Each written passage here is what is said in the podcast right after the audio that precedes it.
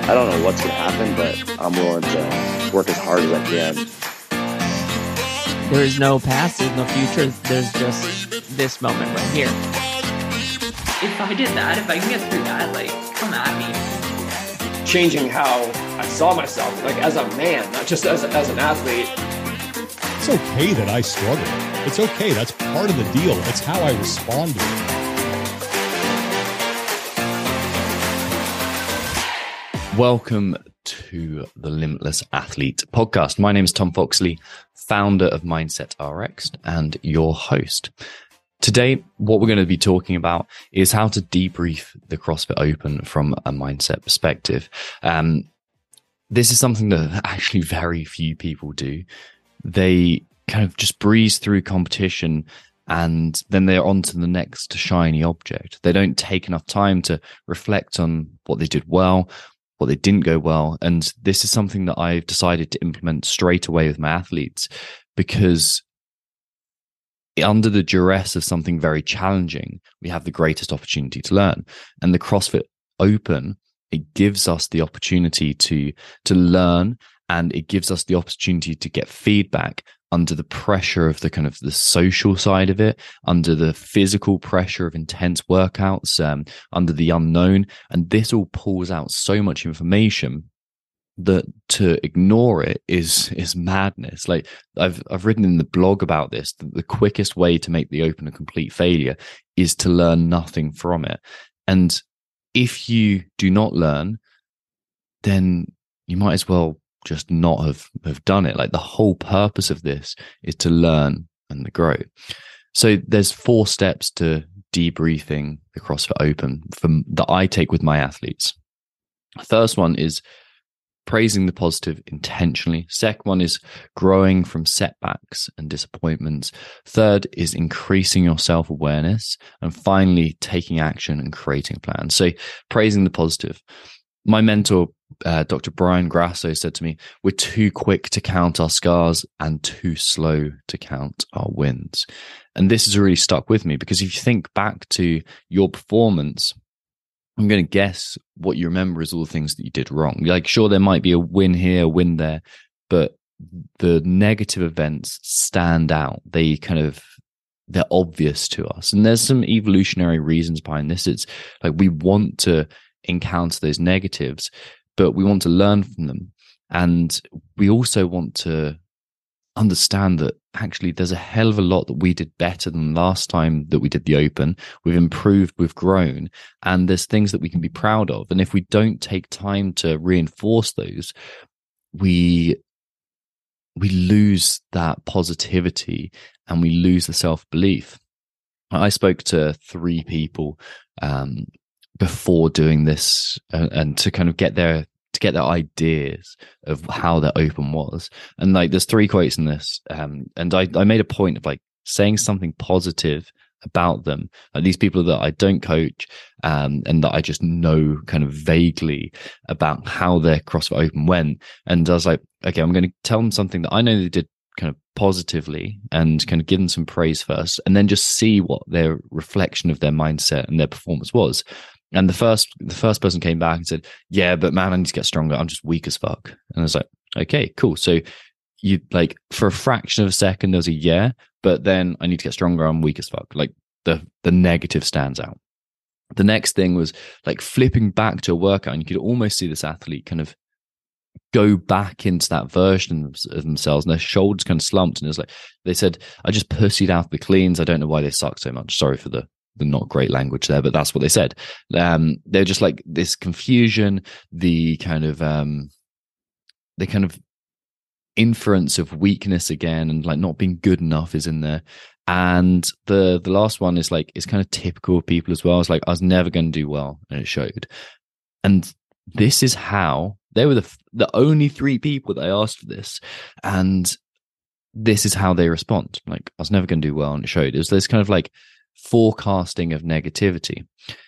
Of course, if we never look at your weaknesses, you're never going to improve. But similarly, if you don't look at your positives, You're never going to believe in yourself. You're never going to grow. You're never going to lean into athletic strengths or your mindset strengths. And you're never going to see the progress that's there. And you're also going to think you're fixed as this one human being. So I try and draw as many positives from the experience before we get going, because that that can often give us the growth that we need just by leaning into the positives more. So questions.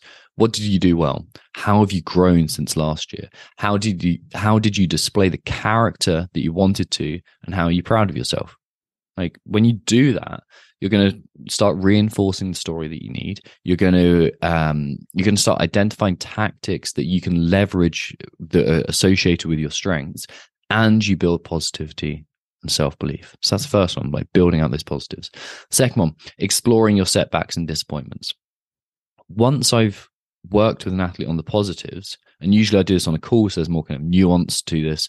Um, but once we've kind of worked through the positives, what we need to do is explore the setbacks and disappointments, and try and do this kind of like um, passively. Like, you're not getting worked up in it. You're not getting absorbed by it.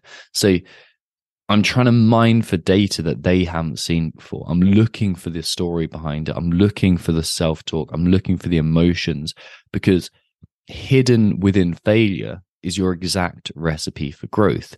We need to be looking into it. Like I've said before, you need to fail as much as you can emotionally and physically tolerate. That is your exact path for growth, and your success depends on it. So turning away from your setbacks and disappointments is just this recipe for stagnation and pain and disappointment. So what we're doing here is like, okay, what happened? Like, exactly what happened? What kind of thoughts and emotions were swimming through your brain before the workout, during the workout, after the workout? Give me some info about this. What did that say about your beliefs about yourself? If a friend was um, was saying that, what would you think they believed about themselves? Like, what story were they telling themselves? Um, and then, like, were you regulated? Were you, were you eaten? Um, were you stressed? Were you upregulated? Were you kind of nervous and stressed and anxious? Just tell me about it. And you're looking for that, and you're trying to gather information, gather information, gather information. Obviously, this is easier with a mindset coach at your side, but still, you can look through this and pull out these little gems of self-knowledge. And that leads me on to the third point here, growing your self-awareness. Whenever I speak to athletes, I kind of, I find myself sketching out these weird little circles. And I didn't know why I was doing it to begin with. I was kind of like watching myself, like kind of sketching out these circles and kind of jotting ideas around. And then I realized that so many athletes, they just go round and round and round in these semi-conscious loops of like stress, anxiety, fear, or kind of disappointment, and then that influences how they feel about the workout, and then the workout kind of obviously goes according to how they feel about it, and then that reinforces the belief, and then that starts again, and they just go around these loops over and over and over again. And one thing that we can do within CrossFit, and during the CrossFit Open specifically, is pull these loops out.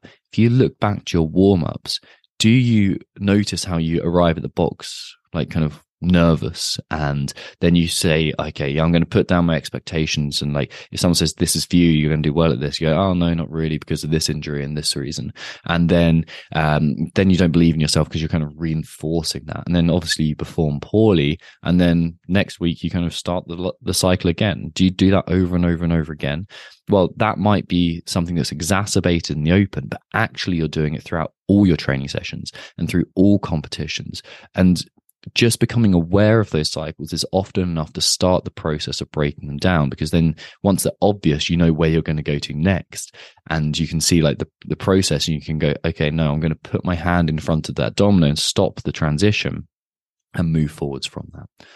And the final step is the one that everyone, well, I'm going to say that the people that I work with, they want to kind of ignore. They want to do the, um, the kind of fancy work of going through all this work and kind of um, the, the three steps that we've just encountered. But the last one is what actually creates a difference. And there's resistance to it because we want to keep things the same, and we don't want to um, threaten the, the kind of stability that you have in terms of your mindset and also your performance too much. It's kind of a weird, counterintuitive thing. Final one. It's obvious. You need to take action. You need to change something. Start by highlighting one thing that if you, and this is anyway, like you can do whatever you want. Like this is just what I do with my athletes. I highlight one thing that is the, the kind of the highest leverage opportunity for them. So which one of these things, if they solve, will have the greatest impact on the rest of their training and their life. And then we put together a plan for working on it. It's simple. Maybe that is um, just doing some strength work, some shoulder work after each session. Like that's my personal takeaway from from the Open. So after each training session, just to do some overhead pressing um, and pulling and kind of put on a bit of size and strength for my upper body. But for other people, that could be, okay, I'm going to start training aggression as a character skill. Okay, I'm going to start um, training that predictability and the kind of the systemized process-based approach to um, warming up and being methodical about how I do things. There's a ton of different things, but like take action on at least one thing. Um, there's a there's a quote that I, I really like because it's so blunt. There's no difference between someone who does not read and someone who cannot read. And this applies to taking action too. There's no difference between someone who does not change anything because of the Open and someone who cannot change anything. Your job is to look at what you need to do and to take action from that. So wrapping this up, we've got to remember we take action, we grow our self-awareness, we explore our setbacks and disappointments, and we praise the positive.